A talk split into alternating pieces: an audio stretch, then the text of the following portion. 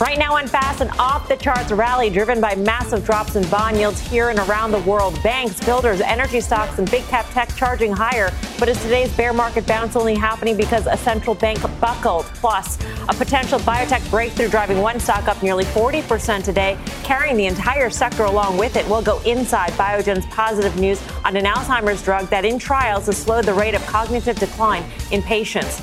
And later, Apple, a lone down laggard on fears of a slowing iPhone demand. Netflix surges nearly 10%, and an ad spending upgrade in the bullish options action for Nike ahead of earnings tomorrow. I'm Melissa Lee. This is Fast Money. We're live at the NASDAQ market site on a jam packed desk tonight, literally. Dan Nathan, Karen Finerman, Courtney Garcia, and Guy Adami. And we begin with one of the world's largest central banks blinking. The Bank of England seeming to come to the market's rescue today, saying it will start buying long dated bonds to help calm recent turmoil. Major indices closing near the day's highs after breaching the year's lows just yes- yesterday. The Nasdaq rising more than 2%, S&P and Dow both ending six-day losing streaks. And take a look at the year, yield on the 10-year after crossing above 4% for the first time in over 12 years this morning. Rates fell by more than a quarter percent, the biggest basis point drop since 2011. So if the BOE blinked, could the Fed? Is a central bank put back? What was this rally all about, Guy? How many hours in a day there, Melms? 24. 24. So it's 24 hours ago that we sat here on this desk. Mm. Finerman was there. Dan was Yeah. next to me. Courtney wasn't here. Tim was there talking a lot. But we said the setup was that a rally could happen. We were ripe for a market rally. The VIX has exploded. You had all that negative gamma going on. So I'm not saying we called this, but this is going to continue. Dan actually said you could see a 5% move up or down this week. And I think the up is going to be 5%. And did the Bank of England uh, flinch? They didn't flinch. They totally missed the boat. I mean, they're now trading with themselves. They're intervening on their intervention. Right. What's going on there is madness. And if you think a 30 basis point move in U.S. 10 year yields is healthy or sig- signifies some uh, relief in this market, you're wrong. The market's still going lower. It's going up first, Dan Nathan. Whoa. Uh, I mean, listen, part of this was that we had this kind of blow off move in yields in the dollar, and really it didn't feel like stocks could really rally in that sort of environment. And at that key sort of technical level, we had this kind of match low from those June 16th lows that we saw a massive rally in the S&P 500. I guess what's different between now and June, and, and, and listen, sentiment was really bad, and, you know, I mean, it just felt like a lot of things were converging at one time, and that is definitely what we had right now. But I just think the volatility and where rates are and where the dollar is quarter over quarter, I think that's going to be the thing that really um, makes it hard for stocks to move as much as they did into those August highs off of that low because we're about to get into this period with Q3 earnings and Q4 guidance, and we might get full year 2024. It's just not going to be that good. So the question is, and we spent some time talking about it last night, have S&P estimates come down, earnings estimates enough? And I don't really think so. But that being said, we say this all the time, it's not a great trading strategy to press lows. If you're looking for, you know, like new lows when you're at that match low, it's just not great. So again, you know, 5% to the upside might give a lot of traders the opportunity to lighten up on some stuff that maybe they bought well or they were like dying to get out of. And then if you're looking to position for lower lows, the average decline in the S&P 500 during a recession is 30%. We were down 24% or so yesterday. I don't see any reason why we should not be down 30% at the lows before this is all said and done. What did you do today, Karen? Because yesterday you're, you're pointing out the divergence between the VIX and the S&P 500. Right. ba- You effectively bought. So what I bought. You, yeah. Well, yesterday I really covered hedges, which was the XLF and TBT, which was the short. Uh, bought that. I'm sorry, sold that, which means getting long bonds. I had bought bonds before uh, with Dan, Yeah. and then the IWM. I covered that. Uh, so, and then I bought some spider calls just on the, you know, I didn't know it'd be today. Just on the idea of we are so oversold. You could, look, I mean, it just seemed like things were going down again and again on the same kind of news. And so this this bounce, it's great. It's not surprising. It really only takes us back very little in time. You're right. I don't know to what Monday, maybe last week. So I don't think things have really changed. Obviously, the the British uh, maneuvers were the they were the catalyst, but I think we were ready for a catalyst. And I do think it's probably preemptive to say that what the Bank of England is doing means that we're going to see the Fed blink on our end, because I think that's a completely different scenario. We're not seeing the kind of tax cuts that you're seeing over in England. But I do think probably part of this is not just the fact that the Bank of England has, has intervened, but also the fact that maybe the, the bond markets have started to price in peak interest rates. And if you are of that mindset, this could actually be kind of an attractive time to start to look at treasuries. They hit 4% earlier today. And if you're thinking that if some point in time they're going to come down here and that's been priced in, this could be a good time to lock in some of those yields. And if rates start to come down, you might actually have some appreciation on those especially for like your high income earners, your tax equivalent yield on like a mun- municipal bond is pretty attractive right now. It's over a 5% tax equivalent yield. It's over 7% if you're in a high state like New York City or California. So suddenly I think this idea where there hasn't been an alternative, there suddenly is, and I think that that's that's exactly what the, you're looking at. Courtney's right. If you're connecting the dots that what the Bank of England did, somehow it's going to happen here. I think that's a false narrative. I mean, I understand why people would make that leap. It's the wrong leap because it's a completely situ- different situation there than it is here. With that said, the market's going to buy first and ask questions later. But I think to Dan's point, now you have an opportunity if you bought something right, let it ride for a couple more days because I do think there's another two and a half, three percent to the upside. That TLT long, maybe get out of it at 108, 109, which was the prior low back in 2018, the fall of 2018. And then this thing starts to feed on itself again.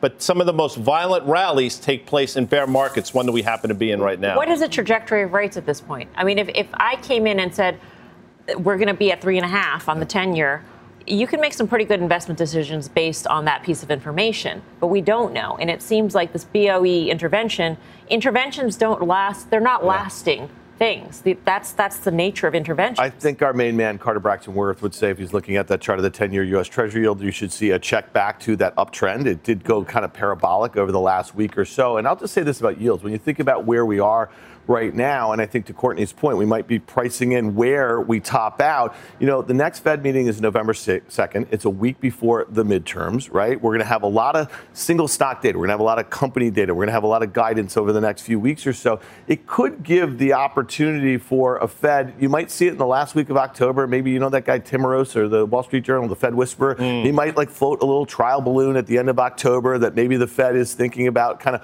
pulling back a little bit more after the November 2nd meeting. And in that scenario, I mean, you'll see, I think you'll see the 10 year yield come back to probably 3% at that point, because I think that will be more reflective of the fact that growth is slowing. And we're likely to see, you saw Stan Druckenmiller say yeah. he's hard pressed to see not to have a recession next year. You know what I mean? We're in a recessionary environment. Let's be very clear about that, whether we have an official one or not. So maybe that is the trade. So maybe you see yields, and maybe that's one of the reasons why stocks do rally more. Some of the fuel in the rally in July was that estimates had come down into Q2 earnings, and then companies were meeting those lowered estimates, or they weren't as bad as expected, and that's why we kind of overshot to the upside into August. So there's a belief that the Fed pulls back and 3% is sort of where, where we end up, right, post November meeting, I would think that sets up nicely for, for year end rally. Yes, if you're saying, if that's true, if there's still some growth, we're not, right? We, what we don't want to see is, is kind of a stagflation um, that where we end up with an okay yield, but it really isn't a great alternative. So I don't I think that would be good. It, it feels like we have a little more room for rates to come in, but uh, I think we got to see some more CPI data. We've got to see where inflation is because I still feel like the Fed, whether you think they should be or not, is very much on that hawkish course. Yeah. And uh, if we don't see any relief, then I don't think we'll rally a lot. Former Vice Chair Clarida was just on the closing bell. He said 75 in November, 50 after that, and then maybe another one at the beginning of next year. Um, that's a lot of hikes. That another means, one, 100? Is that no? Another hike okay, of some good. magnitude uh, in in you know the new year. So if that's the trajectory, we haven't seen the top in rates, have we? I think that was the expectation earlier this week. That's that's what people had anticipated were happening. Really, there's been no new data that the Fed is going to change their tune on. I don't think the Bank of England is that data piece they're looking for. I think Karen's exactly right. We need to see some CPI numbers. They're going to be really focused on the labor market. So I think they're really going to need to see unemployment numbers change or people come into the labor market in order for them to lower rates. So I think that's going to be the bigger catalyst, and that's what we're going to have to watch for. Has anything changed? No. Because of the Bank of England? No.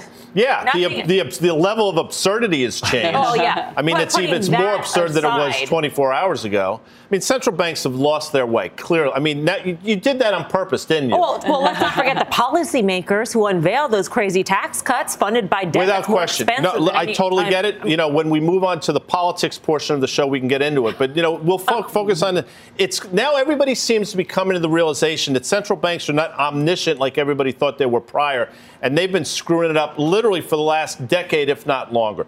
And they find themselves in a situation they can't get out of. What's going on in England is ridiculous if you think about it. I mean, they, they completely did a 180 on policy that they had in place because things were getting out of control. I don't think it happens here, but it's not that far away from happening here. I mean, you think about what they're trying to do in the United States, they're walking a fine line, and the market's calling BS. To your point about rates, real quick, yeah, the front end of the curve might be. They don't control anything else. And that 10 year yield can go down to 3% in a slowing environment, and that two year yield can stay at four and a quarter, four and a half. And you tell me what the world looks like under that situation. Mm. Bad, Melms. Not but we should probably have somebody that's a lot smarter than I when it comes to these that things. would be anyone, anyone. Anyone. I'm just kidding. I'm kidding. Let's say we pulled off the street here. Uh, our next guest sees liquidity issues in the Treasury market. Michael Contopoulos is the director of fixed income at Richard Bernstein Advisors. Joins us here at the Nasdaq. Michael, good to see you. Nice to see you guys. Um, what's your take on, on what happened? I, I, you know, this is um, it, it's unbelievable. I've never seen anything like this in my career, where you have a tremendous fiscal stimulus coming out of the UK, and then on the other side of the equation, you have a central bank that basically is fighting against that fiscal stimulus. I mean, it, it's like they never went to college for economics, and you have you know these these people driving the ship, and so. Um, yeah, you had capital calls, right, out of pensions in UK the BOE had no choice. They were cornered. but I agree with all of you. I mean, the Fed's not in the same position. And thank God, whether you like her or not, whether you agreed with her as a, as a chairwoman, thank God we have, you know, Janet Yellen, you know, at the White House right now because there's no way she would ever do anything like what they're doing in the UK. Okay. All right. And so I think inflation is the biggest concern here. And I think the Fed is serious about getting it under control and we're going to see higher Fed funds. So, what are you seeing in the, in the, credit markets right now in terms of the liquidity issues that you highlighted?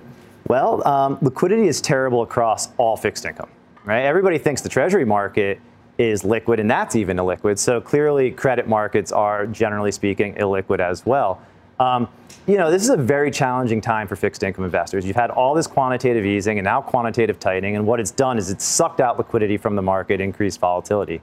I mean, never would you see 20, 25, 30 basis points increases and decreases in treasuries. Maybe in the late 70s and early 80s, but that's about it it's a scary thought to think that you know we're back in a time that we were you know in the late 70s and early 80s. So liquidity is poor, and it's going to stay that way, unfortunately. So first of all, it's nice to see you again. It's been a really long time since we've had you here. Um, talk about credit spreads as well. Uh, we know how rates are going, but talk about credit spreads, where you see them going. Yeah, you know. So listen, I think there are two main main certainties out there. One is that central banks are going to continue to tighten liquidity. Well, maybe not the BOE, but certainly, certainly the Fed is going to continue to tighten liquidity uh, by raising rates and engaging in quantitative tightening. And earnings growth is slowing. I mean, all of our models suggest an earnings recession in 2023. And so it's hard to envision a world where you have an earnings recession and a tightening of liquidity, given a 10 year liquidity bubble, where credit spreads stay where they are today.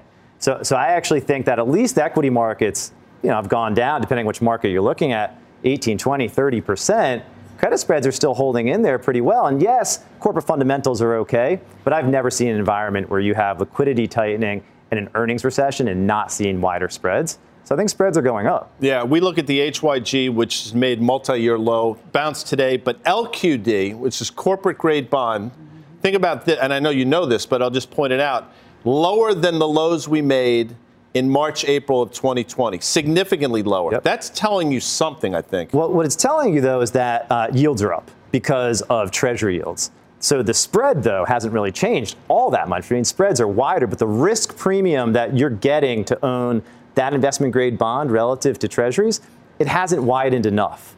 So it's an interesting story where you've got two components of a bond interest rate risk and credit risk. And what you're referencing, Guy, is the interest rate component, which has really hurt the, uh, the investment grade market. But the credit risk component, that has much further to widen. You know, for that reason, you know, I, I actually think that as we sit here and look out over the next week, month, two months, you may get an equity rally. Treasury yields may go up, they may go down to 3%. I have no idea. But if you look out over the next six to 12, it's hard to construct a scenario where economic growth and earnings growth are rolling over and you don't have lower treasury yields ultimately. So if you have a longer term horizon, I think we're going to see lower treasury yields and wider spreads. Your forecast is shocking. Two to two and a half percent in the next 12, 12 months on the 10 year yield? I think that's entirely reasonable. Absolutely. The backdrop must be terrible then for the U.S. economy. well, I think that um, it certainly isn't going to be great. You know, you look over um, almost any cycle in history, and I got asked all the time because we've been big proponents of this idea that inflation is sticky. You know, the whole idea that inflation was transitory, we never got that. We've been saying underweight duration, in other words, short treasuries for a long time, and we really flipped on that on the, on the on the treasury side, not on the inflation side. And so I get asked a lot, how can you have high inflation, expect higher than average inflation, but lower treasury yields? And the answer is because growth rolls over. Earnings growth and economic growth ultimately fall. And what takes the baton from inflation is growth concerns. All right, so you look at the late 1970s or the early 1980s, treasury yields rallied, they fell when inflation was 11% in the late 1970s, when it was 8% in the early 1980s. So you can have hot, relatively high inflation and lower treasury yields. The common feature between then and now is you were in an earnings decline and you're in an economic decline. On that note, Michael, good to see you. Thank you. Thanks, guys. Michael Papadopoulos, uh, RBA. Um, what do you think? Yeah, I, I, guess you know if you take out the pandemic, 2020, and those kind of months that it was just an absolute black hole, no one knew what was going to happen, and you go back to the last period that we actually had a material EPS decline year over year in the S&P 500. The S&P 500 sold off 50 percent. I mean, so you know we talked about the math last night. Mike Wilson over there at Morgan Stanley, he has the S&P earnings going down to 212 next year. Where does the S&P multiple trough? In these sorts of bear market recessionary period, it's usually about 14 times. That's how you get to maybe 3,200 or something. I know there's a lot of targets much lower. Jeffrey Gundlach said a couple weeks ago he could see 2,900 in the S&P 500. So again, you know, there's going to be great trading opportunities. There have been. You guys were great last night on this and playing for this. I'm not that impressed with 2% higher today. I'm just not. So let's see if we can put together a few days. And listen, it's hard, you know, when you're trying to kind of play these things on a short term basis. I don't think anyone thought we'd have nearly a 20% rally in two months off the lows in June, and it felt really good. And then all of a sudden, it felt really bad over the last month. Well, Michael's talking about those classic stagflation, right? I mean, high inflation, low growth. And to your point about what, what does it mean if that 10 year yield would go down to 2.5%? I will tell you, under that situation, two years not going to move all that much. Yeah, maybe it comes down below four, but you're talking about an inverted yield curve, the likes we haven't seen in a while, and it's just not equity bullish. And you know, you think the Fed's going to come to our rescue here? Maybe that gets the stock market to rally, but it's all about earnings. We talked about it last night. That is the foundation of the market: earnings, earnings growth, revenue, revenue growth, and it's just not there to support these valuations, in my opinion. Coming up, Apple getting pared, the stock down. Oh. I know. I You didn't. Only down name in the red today. The news that's taking a bite out of the shares next. Plus, biotech boom. Shares of Biogen surging nearly 40% today. Its best day in nearly two years. We'll break down what had investors flooding into that name. Don't go anywhere. Fast Money is back in two.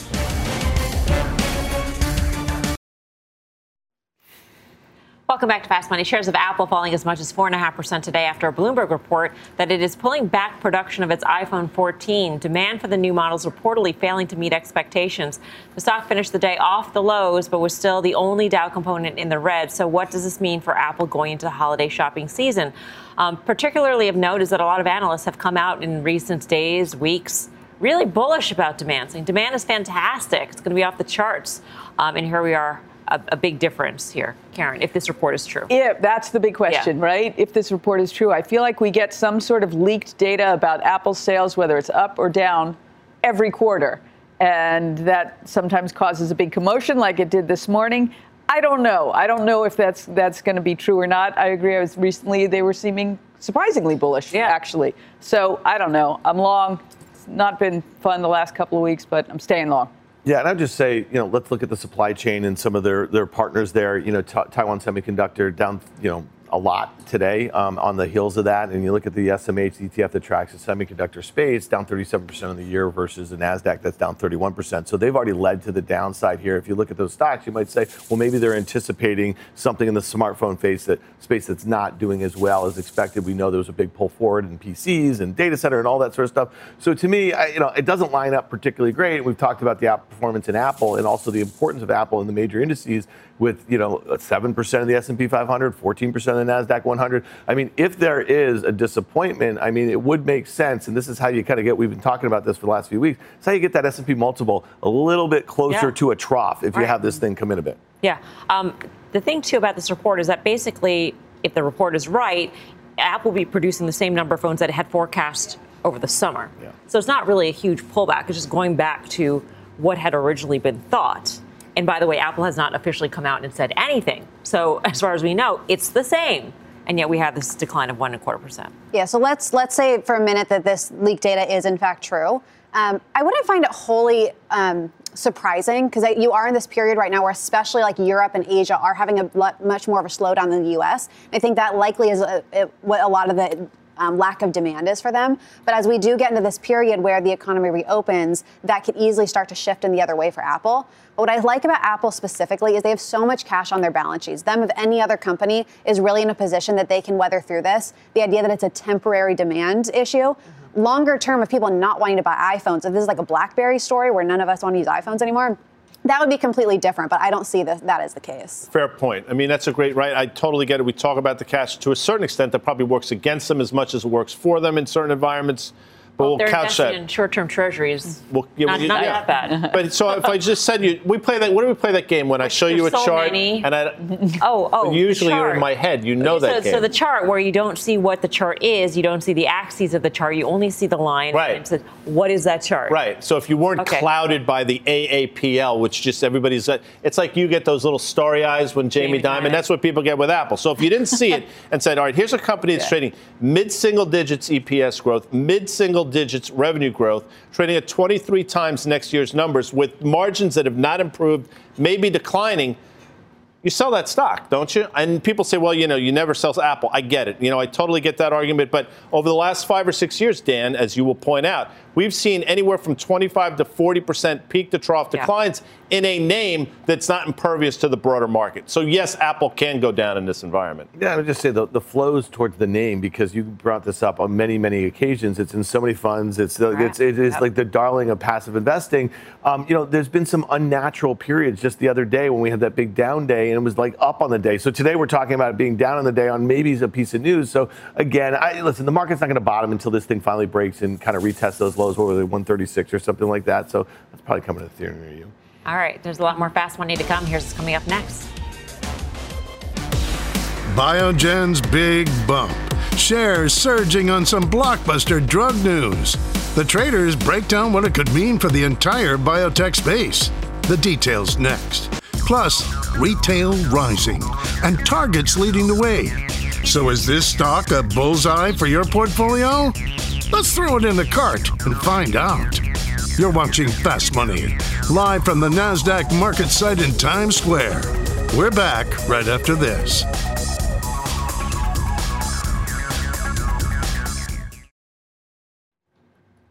Welcome back to Fast Money. Biogen shares soaring today on positive phase three results for its experimental Alzheimer's disease drug.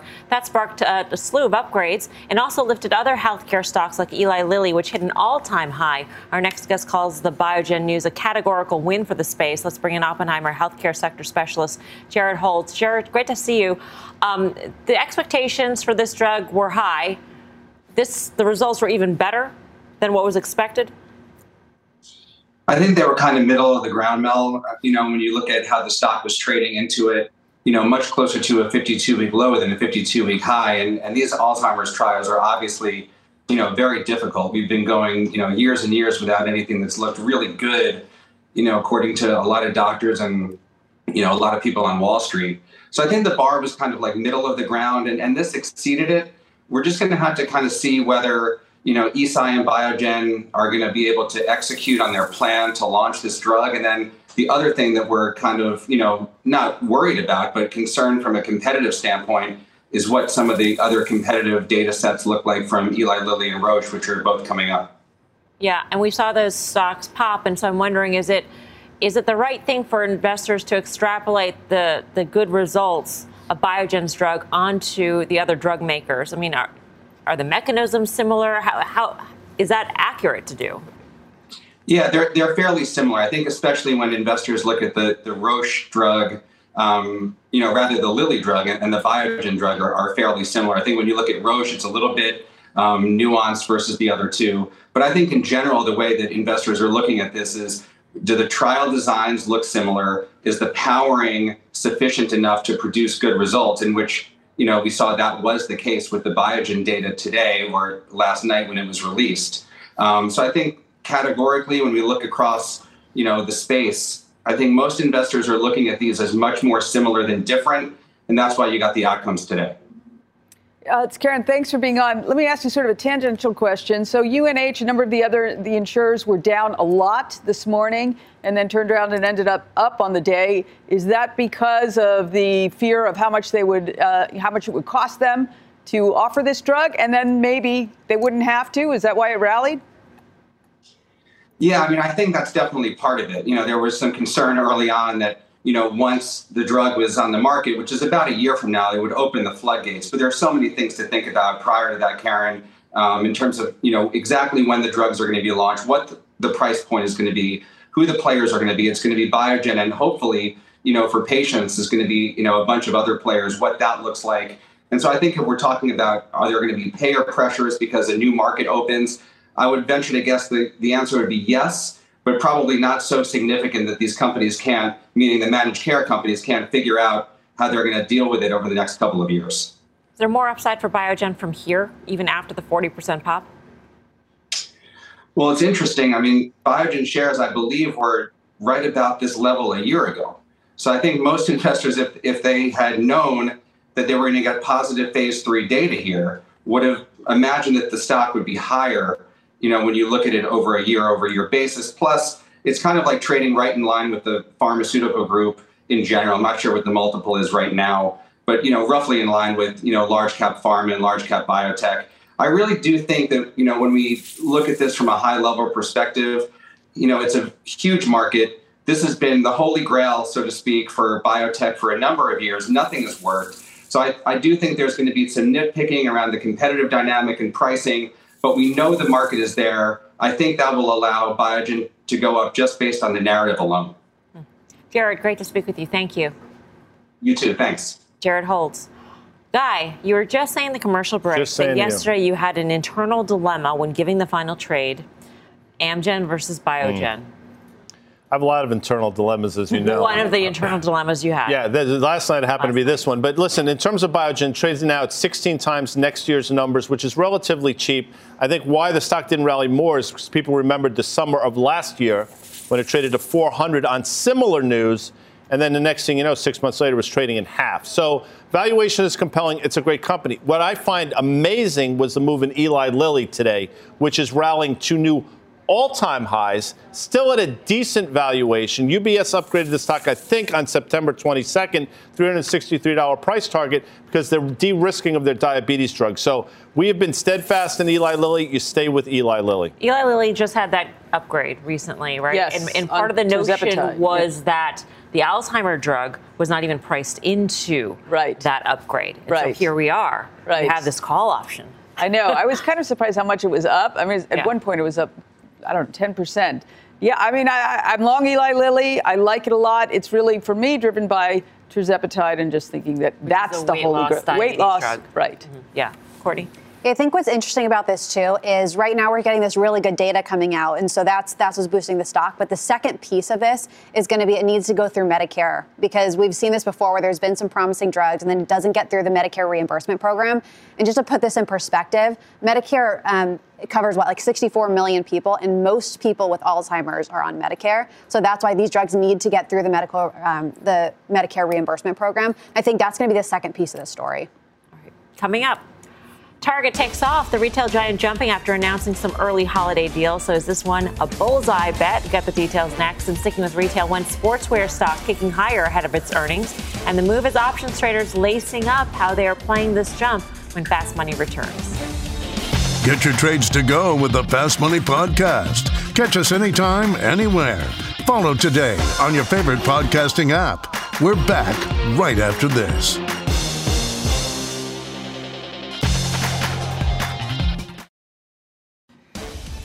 Welcome back. Here's a sneak peek at the Cramer Cam. Jim is chatting with Lululemon's Nikki Neuburger. Catch the full interview at the top of the hour on Mad Money.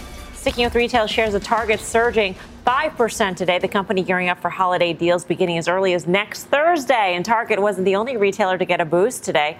Carvana, Dick's Sporting Goods, Etsy, Wayfair, Macy's all gaining more than 4%. It's interesting that they're starting so early, given Amazon is doing another Prime Day so early, too, Karen. Well, they got a lot of stuff to sell, right? so you better start early if you want to be prepared. I mean, yeah, it was nice to see it up. I feel like I got a target from having Target in the portfolio. It's been a painful year for sure. I mean, it's uh, expensive on this year's earnings, but we know this is hopefully a very unusual year with all that giant apocalyptic inventory. I think if we uh, mm-hmm. remember what Bill uh, Simon said. So I like Target here. I feel like uh, they will survive this. I like the valuation. Stand long. Yeah, Dan. I don't know. I mean, I suspect that back to school didn't materialize the way a lot of these guys had hoped, especially after they had already took their medicine at Walmart and Target over the last few months in the in the summer here. And then again, you just said they're getting really promotional really early for the holiday season. I just don't think it bodes particularly well. And I guess if you think about retail, I mean, this was kind of the canary in the coal mine as far as we haven't really seen. Again, I think Courtney mentioned the unemployment component of this. And once we start seeing that tick up a little bit, I just don't think it's going to be a great environment for retailers, especially when people have the negative wealth effect from the stock market and housing. Even if they have jobs, I mean, their wage gains are not keeping up with inflation. So that's a problem. They're feeling poorer even if they have jobs. Yes, but I, I, think one other piece of this, right, is um, energy prices have come down a lot, right? So gas bills have been a really big portion of people's income, and suddenly they have more of that. So even if overall inflation is going up, that was a big piece of income that a lot of people now are you're seeing are starting to spend in other places. So that could actually benefit someone like a Target. So maybe they are coming in at a good time, like right when gas prices are going down, they're putting out those promotions. Um, you know, I, I do think it's it's relatively attractive compared to its historical averages. Um, but I think you have to go into this with the assumption that the consumer is going to continue to be in a good position for Target to benefit. What holiday season are you talking about? I'm begging you not to say it's like the December holiday season. It's like well, Arbor yeah. Day or something, right now? Arbor Day. Isn't that's that not. Like that's not. I have no that's idea. Even farther that's out. even farther out. Yeah. It's madness that we even. It's still. Sep- it's September. Yeah, you got to get a you got to get a start because remember all the supply chain issues. You might not get what you want if you wait. Yeah, well, me t- I ain't going to get what I want regardless. With that said, show. I mean, Target needs to prove themselves. It's two quarters in a row where they really screwed things up, right? So they have a lot of work to do to get back the trust of investors. I don't think you're going to miss it. One place I think you want to be, and we've talked about, Dollar Gen continues to do the grind higher maybe, I don't know, 5 or 6% off its all time high, but that's a stock that I think is impervious to economic conditions, DG. Nike is another retailer racing higher today. The sneaker and apparel giant set to report earnings after the bell tomorrow, and the options market is saying just buy it. Brian Stutland of Equity Armor Investments joins us on the fast line. Brian, what are you seeing? Yeah, I mean, it's really interesting. The options market really has kind of ticked up in terms of open interest recently. And what we're seeing is basically options traders are basically pricing in about a 7.8% move after earnings here. Now, typically the stock moves about 5%. We saw Target move that. But certainly, if there is some upside surprise in the earnings number from Nike, this is a stock that's been so beaten down, it's gotten just crushed. It's actually below its June, July lows here. And traders are basically looking at the September 102 calls. They were there gobbling up and grabbing and buying those today, expecting the stock to trade basically above 104.3. That was sort of the break even on the calls right now. And so if we get a surprise to the upside, earnings expectations are about 97 cents a share. We see that print 120 or so, 20% surprise to the upside, which we have seen before in previous earnings. The stock could really pop. But, you know, obviously retail, that's been such a beat down sector. It's going to be a tough play. I think traders are just playing with calls rather than owning stock to play to the upside. And that's probably the smart way to play it. Hmm. Brian, thanks. Brian Stutland. Uh, Dan? Yeah, I don't disagree at all with that. We talked about it last week. I bought a little bit right around here, 98.60 last week, and I said I'm fully prepared to buy this with an eight handle. I just don't know in this environment. And again, it might pop to 103, 105 or something because the stock is sold off so dramatically. Valuation, obviously, an issue. Demand in Europe, demand in China. I mean, the list goes on. The dollar, you know, I mean, there's a lot of things. But look at how this stock has just fallen off the chart in the in the bottom right here. So to me, I think this is a name that you want to kind of dollar cost average. It's down much more than the S&P, nearly 2x that um, on the year. But I'm fully kind of prepared for a guide lower, and I don't know how the stock's going to react. But I have a little room to buy some more. Where there's a China issue where they could guide lower. There's a wholesaler weakness yeah. potential issue where they could guide lower. There are there are opportunities there, Karen. Yes, there's plenty to, plenty to look at that could be for the worse. Mm-hmm. However, you wonder, is that priced in? You know, I look at the stock right now and it's back to a pre pandemic level, and yet they've earned like $20 billion since then. So I'm not sure that's exactly right. So um, it is Nike. It does deserve a premier, a premium multiple, but um, the China thing is making me wait. Mm. How about you? Yeah, I, I, I, think it's pulled back so much here. I think from a short-term move, I do like that pl- that standpoint. Um, for the more medium term, I think there are still a lot of risks involved here. I think we're going to need to see how they guide moving forward. So, as a short-term play, yes. Longer term, you might want to just see how they come out first. All right. For more options action, tune into the full show. That is Friday, 5:30 p.m. Eastern Time. Coming up, a decade of nothing. What billionaire investor Stanley Druckenmiller sees in store for the Dow, his stark outlook ahead. But first stranger things have happened. Netflix catching a big bounce. So, what had analysts streaming into this one? The details when Fast Money returns.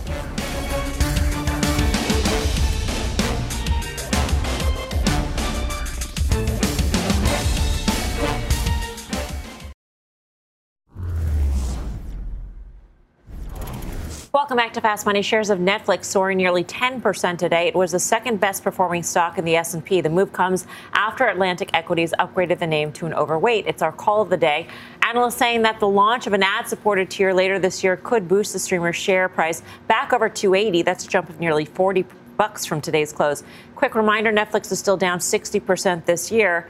And to boot, Carter Braxton Worth of Worth Charting sent out a note today with a number of charts, four of them, I believe, mm. saying it's a buy here. So you got these two things going. Dan. I mean, some of us would say it looks like it's ready to party. I mean, there's some huge gaps in this thing. It, you know, I mean, the news has not been particularly great. It showed really good relative strength to the market when it was selling off in August. Um, and again, there's this huge catalyst. I mean, the very thing that kind of took the stock down, it could be the very thing if they get right, will take it, you know, one step at a time to fill in those gaps. I think that we have really had a hard time saying that Netflix looks reasonable on a valuation basis for a very long time, as long as we've been doing this show value lady bought it right over the summer when it was in the in the hole. It's like one share. Well, I bought Did the one add? share by yeah. accident, and then I added after okay, that. Remember the, the crown? Share, yeah. Yeah. So I bought on the crown. Only it got filled on one share. Bought some more. I, I, mean, the valuation has come in, and I think that just you know when they missed twice, it was really the second miss that did them in. Yeah. And the, all that momentum for whatever it was a 600 plus stock, they just bailed out at any price, no matter what. That's an interesting dynamic to me. 700 print actually, which is remarkable yeah. if you think about it. Wow. And we all probably, well, I shouldn't say. I know I loved it then too. So the move down to 180 or so was just hair raising. But we actually all said at the time it was the first time, maybe ever, you were able to buy Netflix at a market valuation. Even with the move, it's only trading at 23 times next year's numbers, which is reasonable. So 285, given, again, it doesn't matter where we are, but in terms of valuation, is not unreasonable for the stock. So CBW likes it. Dan and Karen like it. Courtney probably digs it. Stranger Things, by the way, tremendous. You've seen it?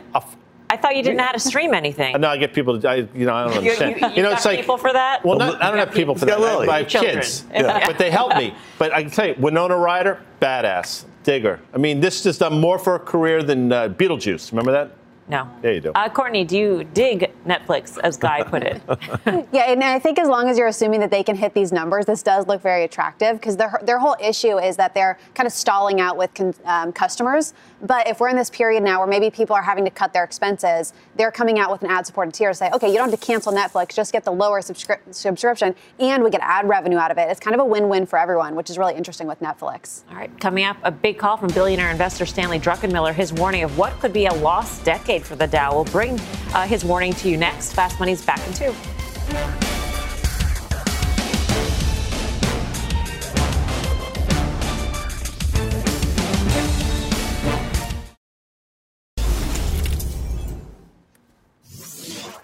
Welcome back to Fast Money. The Dow has more than doubled over the last 10 years, but should investors expect similar returns going forward? Investing icon Stan Druckenmiller of Duquesne Family Office had this to say at today's CNBC's Delivering Alpha conference. I'm not saying, you know, go get another job and you can't do stocks. I'm just saying we've had a hurricane behind us for 30 or 40 years and it's reversing. And I wouldn't be surprised, in fact, it's my central forecast, the Dow won't be much higher in 10 years than it is today. Is he right? Are we heading for a lost decade? Which doesn't, of course, mean that you can't make money mm-hmm. in a lost decade when you have volatility like we're seeing these days, Dan. No way. I mean, it, it, listen, you know, when we hear the term lost decade, we go back and we think about kind of the currency wars that were existing in the 80s and how uh, adversely affected Japan. But you know what the thing is? Japan doesn't export anything. You know, like they used to export Walkmans and Toyotas and that sort of thing. And just think about the innovation that happens here. Why do we have Silicon Valley? Why do we have all this company creation? Why do the just the best and the brightest come to this country to create things? So I just think that's one of the main reasons. We had Rick Heitzmann on last night from FirstMark. We have this tremendously vibrant VC community that's you know just kind of enabling that sort of entrepreneurship. So to me, I just don't think unless that's going to change, I think the stock market's almost impossible to look back you know 10 years from now and say, oh, that was you know that wasn't worth it investing in the stock Feeling market. extraordinarily patriotic right now, Dan. That's beautiful by Dan. really I mean, we was, should yeah. we should clip that. Well, that's what they call it when you clip it and put it out it. there. Thank you, Dan. Yeah. Stan, he's not one for hyperbole. Number one. I mean, he's made a lot of great calls over the years. It was about 18 or so months ago. He talked about potentially the dollar losing its reserve currency status. A lot of people have come around to that, despite the fact that the dollar's rallied. So I don't know if we're going to have a decade of lost of stock market not going nowhere. But I will say all the warning signs that he's talking about are things we've been talking about and things the market's starting to realize now. So I, I, it's one of those things where you can't love Stan when he's bullish and then discount him when he's bearish. The same thing with like a David Tepper. So I would say listen to him, make your own observations. But I agree with a lot of stuff that he said. Yeah, and you got to wonder what the backdrop to a lost decade would be. If it is that right now we are in the early stages of maybe a stagflationary economy, then maybe you can see a, a lost decade or, or not great decade for stocks.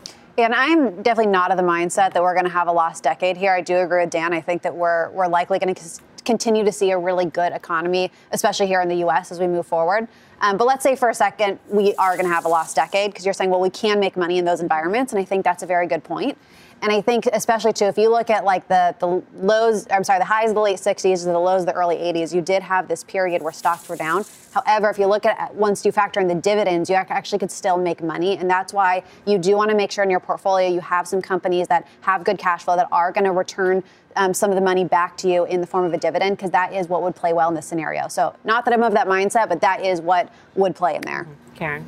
So he's a very smart guy for sure, Yeah. like Guy's saying. So I don't want to dismiss that. But I do think, you know, we often talk about the market as a monolith, and it's not. So I think there are companies that will be flat over 10 years. There are companies that will do tremendously well, as optimistic Sunshine Dan over here points out. And then there's going to be ones that really don't cut it. If they have bad balance sheets right now, those are probably the more likely ones. So I'm always long. So I always got to find something to do over 10 years. I, I hope I can find some good ones. I just had one other point, and when you think about this, it's like you know, I mean, markets have become sport. They've become culture. Like think about all of these people that we spend so much talk, you know, time talking about. Elon Musk. I mean, it goes on and on and on. And I think that's what's really different this time is that you know, when you think about attention, we were just talking about Netflix. I mean, the stock market is an attention grabber from other activities, and we've seen that over the last couple of years. So I just don't think that's particularly likely that we're going to see stocks not perform in the next 10 years. Right, Up next, final trades.